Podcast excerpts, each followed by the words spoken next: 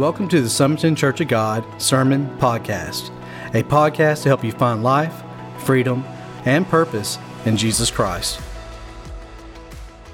I want to talk to you about turnaround favor. Turnaround favor. Because here's what I believe I heard the Holy Spirit say to me this week that God's going to take what your enemies meant to destroy you, and He's going to turn it around for your good. How many of you ready for that kind of a turnaround this morning? Amen. We, uh, we just finished up talking about the book of Ruth. Today I want to go and I want to share with you, not from the book of Esther, I'm going to preach to you the book of Esther today. There, and there's 10 chapters in the book of Esther. You're going to be surprised how quickly we can preach through the book of Esther. Or maybe you won't be surprised by how quick we, we preach through the book of Esther. But, but Esther is another one of those books of the Bible, man, that is just covered with the favor of God. When you come to, to, to Esther chapter 1, you find that there is a guy by the name of Xerxes who is the king over all of Persia and Media. As a matter of fact, the Bible says that he rules over 127 provinces. 127 provinces, and that his kingdom stretched from India to Ethiopia. That's how big his kingdom was. And, and so Xerxes decided that he wanted to bring the leaders from all of these provinces in He's going to throw a banquet for them because he wants to show off his vast wealth. He, he wants to show off all of his glory and the splendor of his kingdom. And so he invites all of these leaders in from 127 provinces, and this banquet lasts for 180 days. And at the end of that 180 days, as if that wasn't enough, he finishes with a seven day feast. And everybody's invited to come to this seven day feast from the greatest to the least. And the king tells his servants, he said, You tell everybody they can eat as much as they want, they can drink as much as they want, or they can eat or drink as little as they want. Well, at the end of seven days, after King Xerxes has had a little bit too much to drink, along with a lot of these other guys, he sends for his queen, whose name is Vashti, and he, he sends for Vashti, and Vashti is having her own little banquet for all the women who are the wives of these leaders over these 127 provinces. And when the king calls for her, because here's what he wanted he wanted her to put on her crown and then he wanted her to come into the presence of all of these drunk men and parade her beauty and show off what a lovely figure she had. Well, when she got word of what the king wanted her to do, like most women, she said, uh uh-uh, uh, ain't going there. Ain't gonna do that. She declined his invitation. And when the king found that she had declined his invitation, he was furious. And so he called some of his advisors in and he said, What am I going to do? How, how am I going to handle this? And listen to what some of his advisors told him. They said, Listen, King, if word gets out about this, every woman in this province is going to start disrespecting and dishonoring their husbands. So you're going to have to put your foot down. And they said, Here's what we're recommending to you. We're recommending to you that Vashti is not allowed to ever come into your presence again and that you are to replace her with another queen. Well, he thought that was a great idea. And so they wrote it into the law of the Medes and Persians, and he takes his signet ring, the king does, and he seals it, which means that now that it's been written into the law of the Medes and Persians, it cannot be changed. He can't change his mind. But when you go to Esther chapter 2, see, we're already at chapter 2. When you go to Esther chapter 2, you, you, you discover that Xerxes is now disappointed in himself over that decision that he's made. His fury has subsided. He's not angry anymore. He's sobered up. And, and, now he's sad about that decision that he made to banish the queen from his presence forever. And some of his eunuchs and, and his advisors saw that the king was sad. saw that he was depressed. And so one of his advisors came up with this idea. He said, I know what we'll do. Let's have a beauty pageant. And we're going to have beauty pageants in all 127 provinces. And, and, and whichever woman wins the beauty pageant in her province, then all 127 winners will bring them here to, uh, to, to the fortress of Susa. And then we'll have one big beauty pageant. And whoever wins that beauty pageant, that woman will become the next queen. Well, that brings us to verse 5 here in Esther chapter 2. It says, Now there was in the citadel of Susa a Jew of the tribe of Benjamin named Mordecai, son of Jair, the son of Shimei, the son of Kish. Now, now let me tell you why they give us a brief genealogical record of where Mordecai came from. Notice it says that he came from the son of Kish.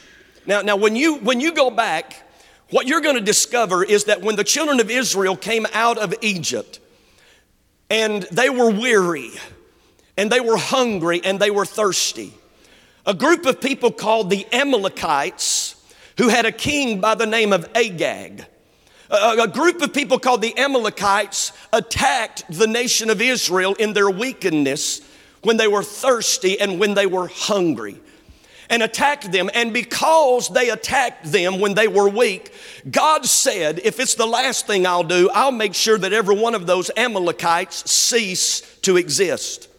And you remember that God had given Saul, the king of Israel, the first king of Israel, he had told Saul that when you go to battle against the Amalekites, you're not to allow any one of them to live. And you're not to allow any of their cattle, any of their livestock to live. But the Bible says that Saul spared the life of Agag, the king of the Amalekites, as well as some of the finest of his cattle. Well, when God found out what Saul had done, he said to Saul, I'm going to rip the kingdom away from you and I'm going to give it to somebody else, which would be David. But in the meantime, God would send Samuel, the prophet of God, who confronted Saul and told Saul, What you didn't do, I'll finish. And Samuel, the prophet of God, takes, uh, takes like a machete, takes a sword and cuts Agag into little pieces. Now you said, Pastor, why are you telling all of that? It's important as we go on in this story because Mordecai is a descendant of Saul. Mordecai is one of those Israelites who would have remembered that it was the Amalekites and Agag who attacked his people when they were weak. So we've got Mordecai here. And notice what it says Mordecai had a cousin named Hadassah whom he had brought up because she had neither father or mother. So we learn here about Hadassah, who's also called Esther, that she is an orphan. This young woman, who was also known as Esther, had a lovely figure and was beautiful. Mordecai had taken her as his own daughter when her father and mother died. And, and, then listen as the story continues here in verses 8 and 9. It says that Esther was also taken to the king's palace and entrusted to Hegai, who had charge of the harem. Now remember, now she's one of these young ladies that's brought in to compete in this beauty pageant. And notice what happens with her connection to Hegai, the servant of the king. She pleased him and won his favor. That's important. She has won the favor of the person who is in charge of the beauty pageant. Now, if you want somebody's favor in a beauty pageant, you want the person who's in charge of the beauty pageant. And she won his favor. Now, now, now get this. The, the, the Bible tells us when these girls would go in to present themselves to the king, that they had to go through 12 months of beauty treatments before they could even present themselves to the king. 12 months. You think Ms. America has to do that? Or Ms. Universe has to go through 12 months of beauty treatments. But, but she wins Hegai's favor. And immediately he provided her with her beauty treatments and special food.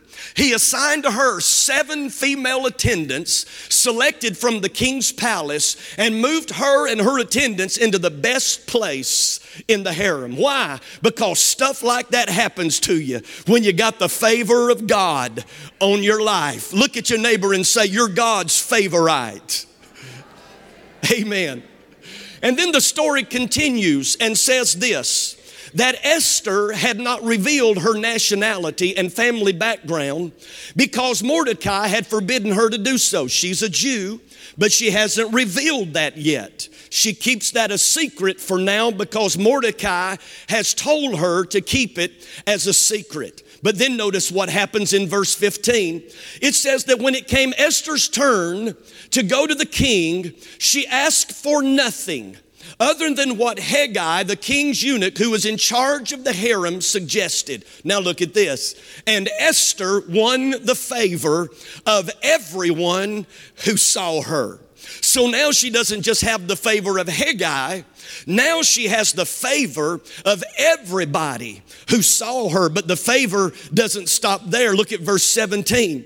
It says that the king was attracted to Esther more than to any of the other women, and she won his favor and approval more than any of the other virgins. So he set a royal crown on her head and made her queen instead of Vashti. Look at this this little orphan whose life has now been turned around because of the favor of God. She is now the new queen to the king Xerxes. Now, at the end of chapter 2, we're given a little footnote that is so important. Don't forget this because it's important later in the story. It says that during the time that Mordecai was sitting at the king's gate, Big Thana, that sounds like a mobster, doesn't it? Oh, Big Thana.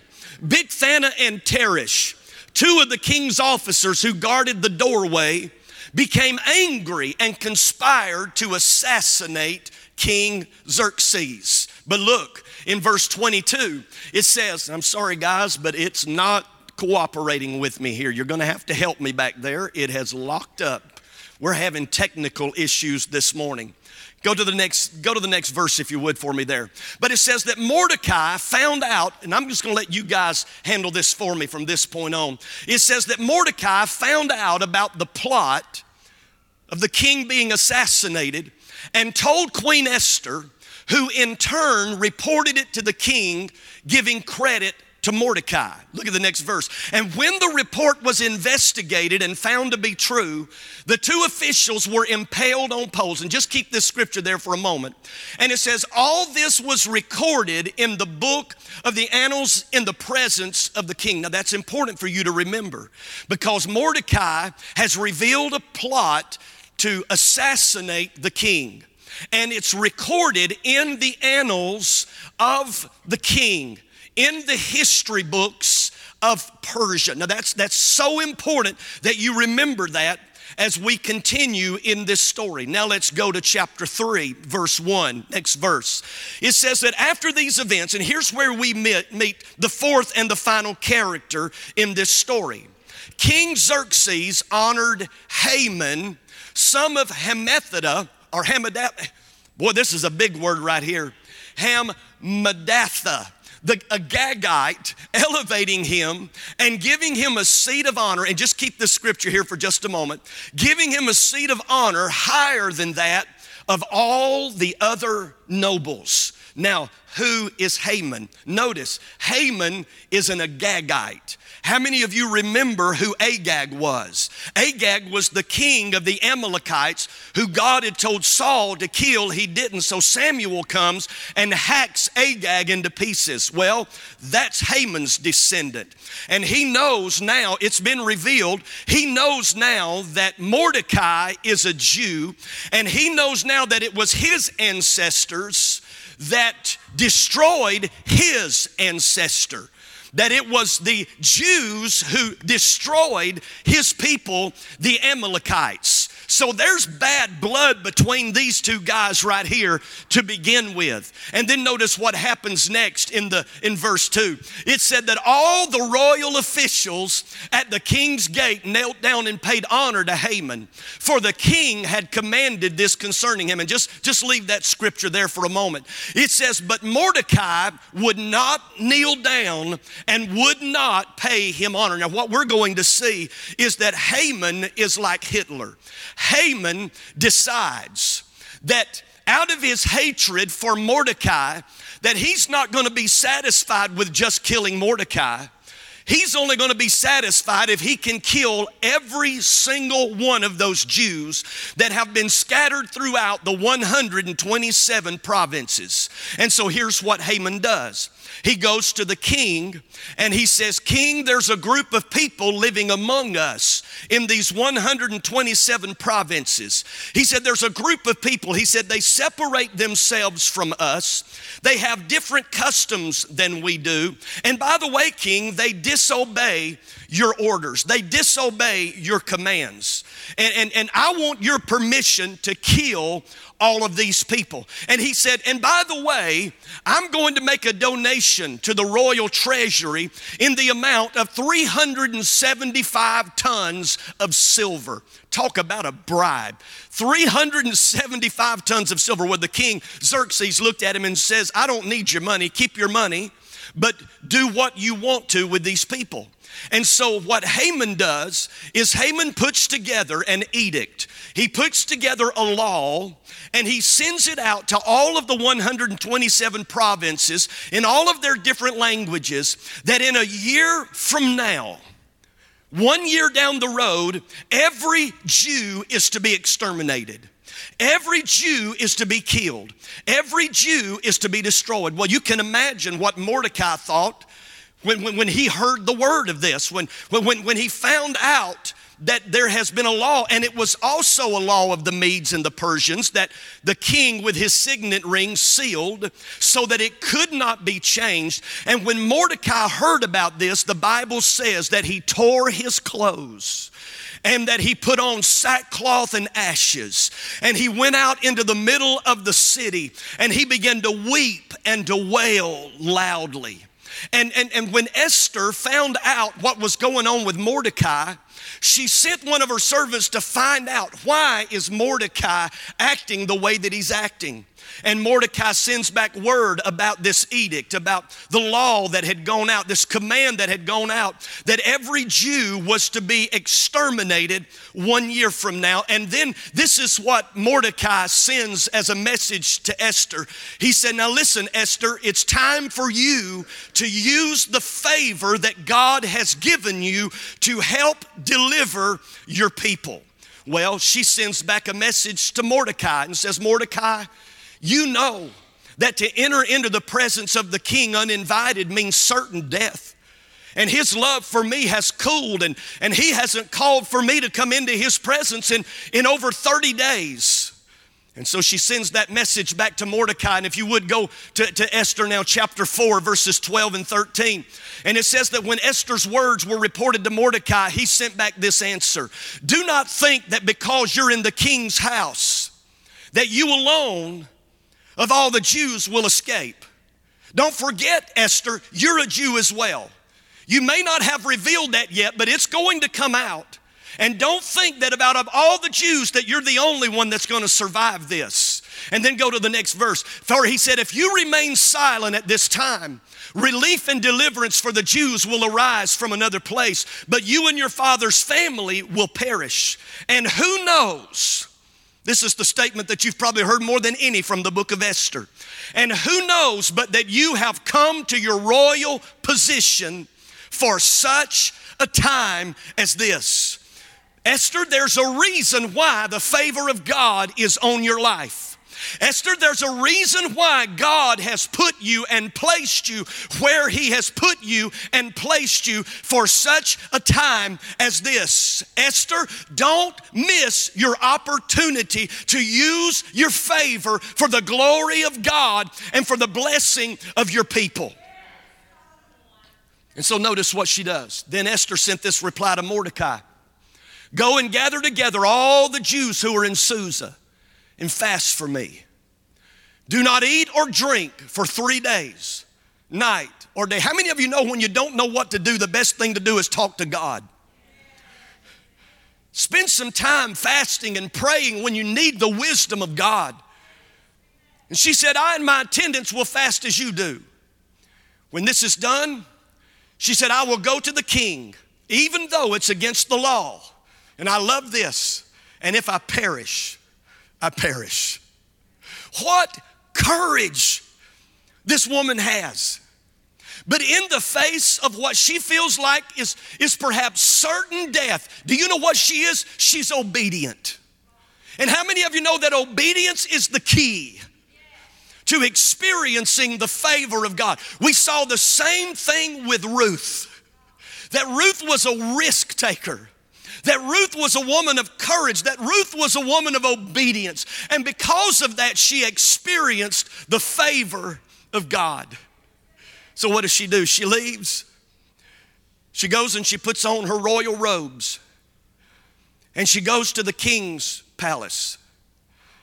And when she gets out into the courtyard, the king who is sitting on his throne, and his throne would have faced the entrance of the courtyard. And before she could ever get into his presence, she, he saw her out in the courtyard. And, and look, at what, look at what he says. When, when he saw Queen Esther standing in the court, he was pleased with her. Somebody here this morning who fears God needs to know God is pleased with you. He's pleased with you. Don't be afraid of God. Don't fear God. Because of Jesus, you have access to the throne of God. And you can come boldly to his throne without any fear, without any intimidation because of Jesus. And when he saw Queen Esther standing in the court, he was pleased with her and he held out to her the gold scepter, which is symbolic of grace and favor, that was in his hand. So Esther approached and touched the tip of the scepter. And the king asked, What is it, Queen Esther? What is your request? And I want you to keep this scripture here for just a moment. He said, Even up to the half of the kingdom, it will be given to you. And so here's what she said She said, King, I want you and Haman to come to my house tonight. I've prepared a banquet for the two of you.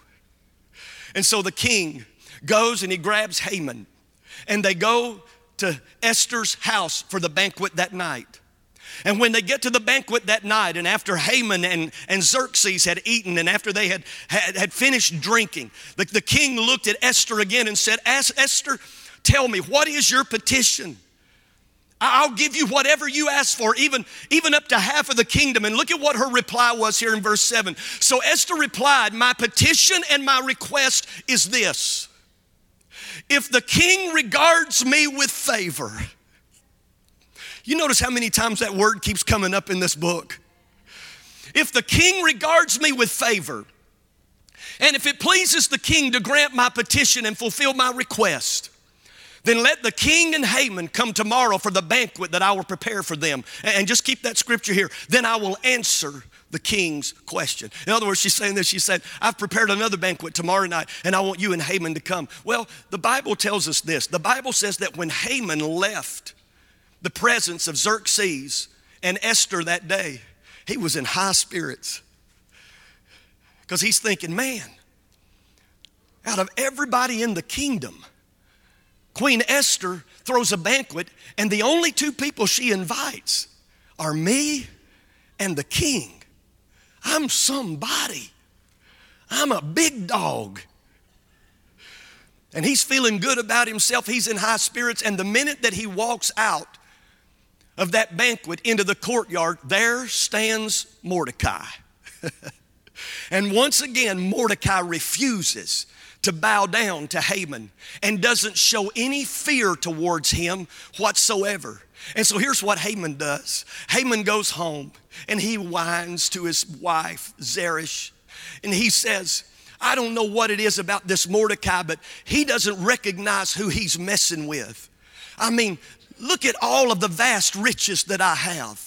Look at how many sons I have. I have 10 sons. Look at how much the king has honored me. And not only that, but, but, but Queen Esther has a banquet, and, and, and the only two people she invites to her banquet are the king and me. And, and yet none of that satisfies me as long as that old Jew Mordecai is still alive and refuses to bow down and honor and respect me. And so his wife said, You know what? I've heard about all this I want to hear. Why don't you just put up a 75 foot pole? Some people call it a gallows, most translations call it a pole. And she said, Make that pole 75 feet and have Mordecai impaled on that pole just go ahead and deal with him and then go with, with the king to, to, to Esther's banquet and enjoy yourself. Well, something unusual happened that night. Chapter 6, verse 1. That night, the king could not sleep. So he ordered the book of the Chronicles. You remember that book that we read about in chapter 1, the annals of the king. He can't sleep. He knows how boring it is to read the Chronicles, and he can't go to sleep. So he says, Bring that book in here and start reading the record of his reign to be brought in and read to him. Now, just stay right there for just a minute. And so they begin to read it to him. And, and, and it just so happened. Now, now, here's what you're going to discover about the book of Esther it's the only book in the Bible where you never find the name of God mentioned, not one time. You never find his name mentioned, but you sure see his hand at work. You see the providential hand of God working. And this here tells us that, that they began to read that Quran, and they just so happened to read about that time when Mordecai had revealed the plot of two guards to assassinate. And so here's what the king says The king says, What did we ever do to honor Mordecai? For saving my life. And they said, Well, we didn't do anything. He said, Well, who's out there in the court? I need to talk to somebody that can, can tell me what we need to do to honor Mordecai. Well, it just so happened that Haman was walking into the court at that time to get permission to impale Mordecai on that pole that he had constructed. And so he walks into the king's presence, and here's what the king says The king says, Haman, what, what should the king do for a man that he wants to honor. And Haman thinks, well, who else would the king want to honor besides me? And, and, here's, here's what he said. So he answered the king, Haman did. He said, For the man that the king delights to honor, have them bring a royal robe that the king has worn, and a horse that the king has ridden, one with a royal crest placed on its head. Go on, if you would. Then let the robe and the horse be entrusted to one of the king's most noble princes let them robe the man the king delights to honor and lead him on the horse through the city streets, proclaiming before him, This is what is done for the man the king delights to honor. Now, stop right there. And here's what the king does the king says, That's an awesome idea. Now, go do that for Mordecai. Is anybody beginning to see the turnaround favor of God on some people's lives in this story? And so Haman has to do everything that he just said. He has to go and get Mordecai. He does all of that. He's totally humiliated. And he goes back home to his wife and he's telling his wife everything that happened and what he had to do. And his wife said, Honey, you're fighting a losing battle. You're trying to fight a man that has the favor of God on his life. And as long as you're trying to fight a man that has the favor of God on his life, you don't stand a chance. So while they're still talking, the king comes, or he sends a servant to get Haman to go to Esther's next banquet. And we're about to wrap it up. This is where it really starts getting good. And they go to Esther's banquet. And again, after they've eaten and after they've had much to drink, the king looks at Esther and he says, Okay, honey, this is the third time I've asked you. What is your petition? I'll give you whatever you ask for, up to half of the kingdom. And she finally answers him and said, If I have found favor with you, your majesty, and if it pleases you, grant me my life. This is my petition. And spare my people. This is my request. Verse 4 For I and my people have been sold to be destroyed, killed, and annihilated. How many of you know the thief comes to steal? to kill, and to destroy. And she said, If we had merely been sold as male and female slaves, I'd have never bothered you about this because no such distress would justify disturbing the king. And look at the king's response because up until now, he doesn't realize that his queen is a Jew and that she's a part of this extermination of all Jews. And so Xerxes asked Queen Esther, Who is he? Where is he, the man who has dared to do such a thing? And Esther said, An adversary, an enemy, this vile Haman. Now, don't you know Haman was wishing, I sure wish I wasn't here now. And the king gets so angry that he gets up he goes outside trying to collect himself. And while he's outside, Esther goes over to the couch or a bed to recline herself. And Haman begins to beg for his life, plead for his life. And in his pleading and begging, he falls on the bed or the couch where Esther is reclining just as the king walks back in the room. And the king looks at him and says, What? You mean to tell me that you would even molest my queen in my own house? And one of his eunuchs come over and immediately covers the face of Haman.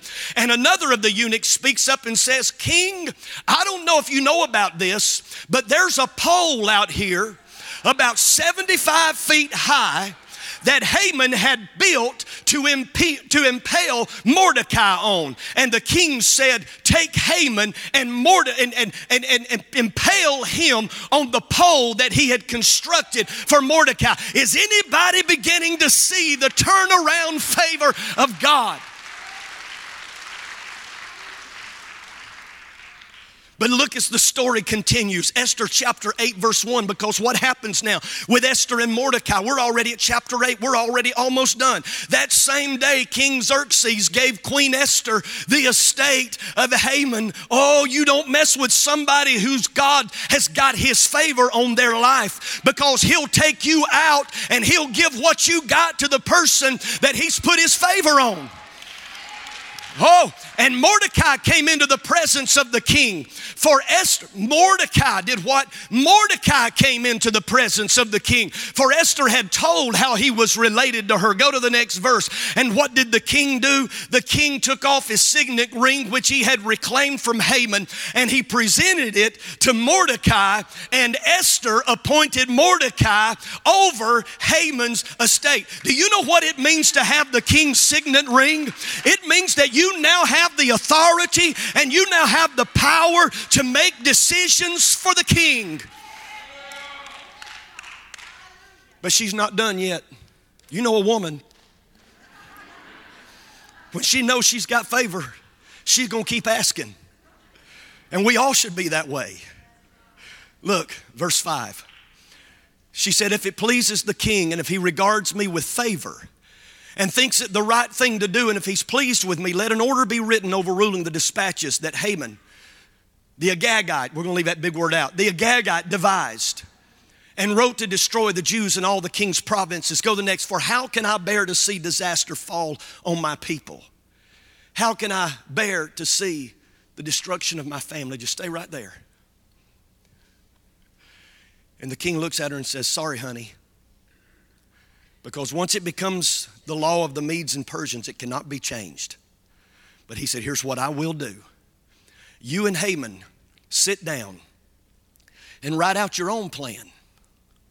And we'll put in in the law of the Medes and the Persians and seal it with my signet ring. And they did just that.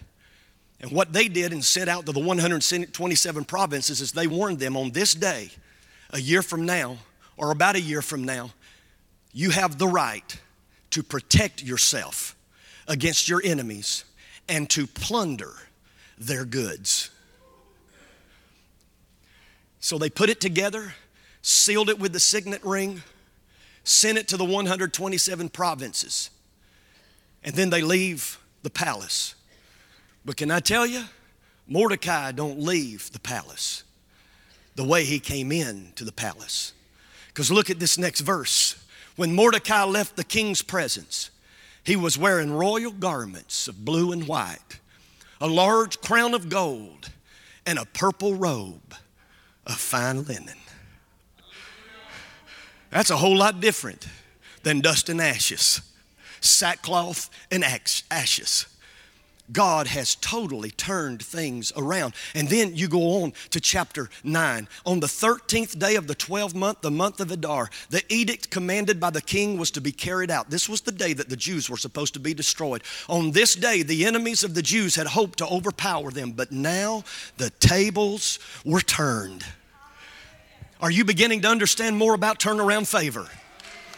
But now the tables were turned and the Jews got the upper hand over those who hated them. I told you that God is about to take what the enemy meant to destroy you and he's about to turn it around for your good.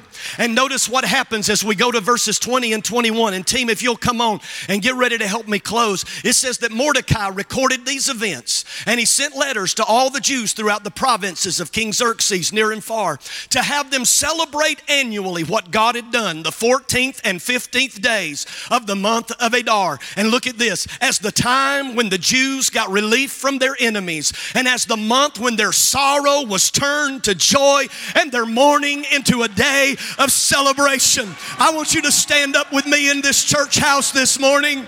And if you need some turnaround favor on your life, I want you just to begin to praise God in this room. Because God wants to turn some things around in your life today. Your sorrow turned into joy, your mourning turned into a day of celebration. Come on, church. Come on, church. Come on, church. Hallelujah. Hallelujah. so just stay with me here. It's only 1210. I did all of that in 36 minutes and 46 seconds. You didn't know they had a timer for me back there, did you? But three little things that you and I need to understand that Esther and Mordecai understood. Look at the first one, and that's our need for favor. Listen, God has big dreams, hopes, and plans for your life. But listen to me, you will never get there without the favor of God. Mordecai and Esther would have never gotten to where they got to. Ruth would have never gotten to where she got to. And all through Scripture, you'll find that when God has a plan and a purpose for somebody's life, if you're going to get there, you will need the favor of God. It's not your talent that's going to get you there. It's not your abilities that's going to get you there. It's not your wealth that's going to get you there. It's not your good looks that's going to get you there. It is the favor of God that will take you where God's planned for you to go. Second thing, favor comes from God. Even though you may experience the favor of man, don't you ever forget favor comes from God. And then the third thing, the purpose of favor is to fulfill the plan of God. Not not to make you famous, not to make you rich, not to make you successful and influential. Maybe the favor of God will do all of that for you. But the primary purpose of the favor of God is to fulfill the plan of God in order that God gets the glory. Is there anybody here this morning who needs a turnaround in your spiritual life today? Lift up your hand. Maybe you've been in a dry, barren season spiritually of your life. Is there anybody here this morning who needs a turnaround in a relationship today? A marriage. Come on, get your hand up. A marriage with one of your children with a friend, another family member, a co-worker. Anybody need a turnaround? Is there anybody in this room right now that needs a turnaround financially? Get your hand up. Is there anybody here in this room today that needs a turnaround in your physical bodies? Maybe you've been physically ill and sick. And you need a healing in your body today. You need a turnaround. Let me see your hand. What about on your job today? Is there anybody that needs a turnaround on your job? An increase in pay, a promotion on your job, favor with your boss. Anybody? If you lifted up your hand at any point, I want you to get out of your seat and I want you to get up here as quickly and as fast as you can. Come on, come on. Yes, obedience is the key. Obedience is the key. Well, I hope that you were blessed and inspired by today's message. We here at Summerton Church of God believe that God is a God who still does miracles, and we're seeing it on a weekly basis. People's lives being transformed by the power of God being saved, healed, and delivered for the glory of God. And we want you to experience for yourself. So why don't you come and be our guest one Sunday here at Summerton Church of God? I look forward to personally meeting you.